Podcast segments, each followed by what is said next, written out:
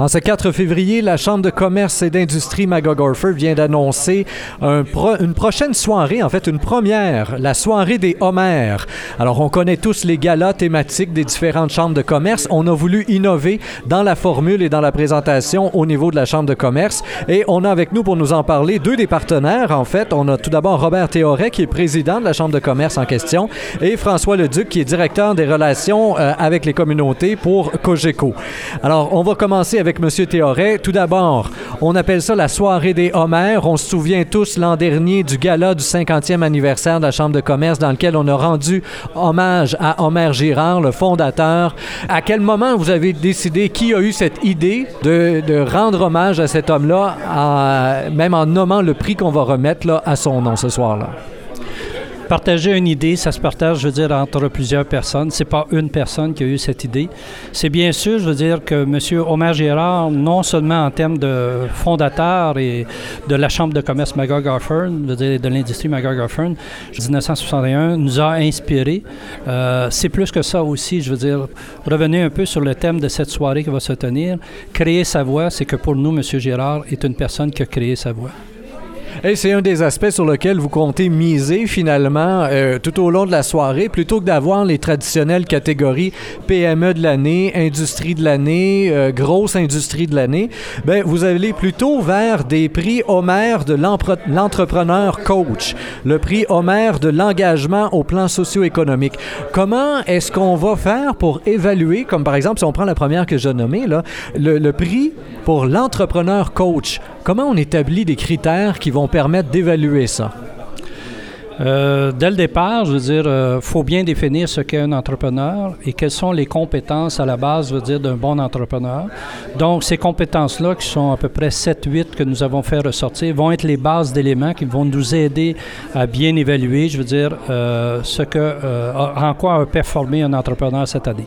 Mais plus pratico-pratique, je veux dire, notre approche, elle est basée sur des réalisations, euh, des projets ou des innovations ou des engagements, je veux dire, dans lesquels un entrepreneur a pu s'affirmer, a pu prendre une place cette année, je veux dire, et partant de cette réalisation que nous allons étudier avec l'entrepreneur lui-même, nous allons pouvoir faire ressortir les éléments de compétence de l'entrepreneur envers cette réalisation et l'ensemble de son, de son implication par rapport même à son entreprise. Mais ce n'est pas basé du tout sur la performance de l'entreprise en tant que telle.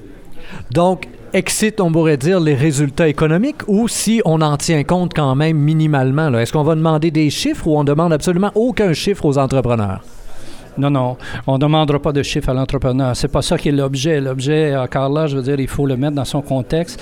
Dans la région ici, nous considérons au niveau de la Chambre de commerce que les entrepreneurs sont pas assez identifiés dans leurs belles réalisations. Parfois, vous avez des entrepreneurs, c'est pas seulement une performance entrepreneuriale de leur entreprise en termes de chiffre d'affaires qu'ils font, mais aussi c'est leur contribution par rapport au plan social, au plan économique, au plan un peu plus large, si vous voulez, de la communauté en tant que telle d'entrepreneuriat. C'est ça que nous allons faire ressortir. Cogeco ne pourra pas être candidat en liste ce soir-là parce qu'il est co-présentateur de l'événement, mais si Cogeco avait euh, une, catégorie à choisir pour sa propre entreprise, est-ce qu'on irait euh, du côté d'entrepreneur coach, développement durable, relance ou relève d'entreprise, quelque chose? Euh, dans quelle catégorie Cogeco pourrait tenter sa chance? Bien, il y en a quelques-unes. En fait, sont toutes très intéressantes parce que c'est des belles valeurs d'entrepreneur dans différents stades de vie de l'entrepreneur. On parle jeune entrepreneur, c'est quelque chose. Tu dis, tu commences, tu, crées. C'est, ça prend beaucoup de courage, beaucoup de, pardonnez-moi l'anglicisme, mais de guts. faut risquer beaucoup. Mais innovation, on est beaucoup là-dedans actuellement. On est beaucoup dans essayer justement de créer, d'innover pour répondre à tout le monde, répondre à tous nos clients et répondre aussi à, la situation des marchés. Donc, l'innovation, on aurait le goût d'être là aussi. Euh, développement durable, euh, croyez-le ou non, oui, on fait de la câble distribution, mais on est là-dedans à 100 000 à l'heure. On a des camions qui roulent sur la route. On essaie de réduire nos, nos, émissions. On a au niveau de l'imprimé, on fait attention. Donc, là-dedans aussi, on aurait le goût d'être là. Alors, il y a beaucoup de catégories euh, qui sont très intéressantes. très bien. Dans, dans, votre intervention au cours de la conférence de presse comme telle, vous avez raconté un peu l'historique de Cogeco qui, en, en elle-même, finalement, dans son histoire, porte cette fibre entrepreneuriale-là. Est-ce que vous pourriez me la résumer en 30 secondes, ce début? Comment tout ça a commencé dans un appartement ici? Bien, en fait, c'est que Cogeco, c'est un homme qui a une idée un peu folle de partir une entreprise en télévision à l'époque et qui a décidé tout simplement de tout risquer et de partir avec sa famille et de déménager dans une autre ville et euh, de passer d'une belle maison confortable avec un bel emploi, entre guillemets, confortable, pour aller risquer de partir une entreprise et euh, déménager dans une, euh, un appartement modeste, dans des locaux modestes pour partir l'entreprise. Et finalement, après plus de 50 ans, on voit que ça a très bien réussi. Mais à l'époque, personne ne pouvait garantir ce succès-là. Donc, c'est important d'avoir de la vision quand on est entrepreneur et surtout d'y croire. Et qu'est-ce qui a poussé Cogeco à s'impliquer à ce point dans cette soirée-là, dans la soirée des Homères? Vous étiez déjà présent l'an dernier, mais pas à titre de co-présentateur, me semble-t-il. Euh, là, vous faites un pas de plus cette année dans l'engagement et dans la collaboration avec la Chambre de commerce. Qu'est-ce qui vous a poussé à prendre cette décision-là?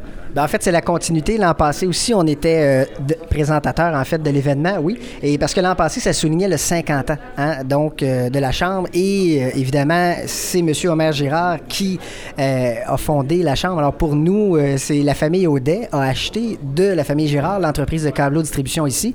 Alors, il était tout à fait logique euh, dans cette continuité-là d'être euh, très présent là, passé à ce niveau-là. Et cette année, c'est juste d'assurer cette continuité à titre de co-présentateur. Évidemment, le monde des affaires, bien, pour nous, c'est important. Oui, on est une entreprise de services résidentiels à la base, mais on travaille depuis plusieurs années avec les entrepreneurs à travers toute la province et ici, entre autres, à Magog et son parc industriel afin d'offrir des services qui sont adéquats pour tout le monde. Donc, il est normal qu'on s'associe avec la Chambre.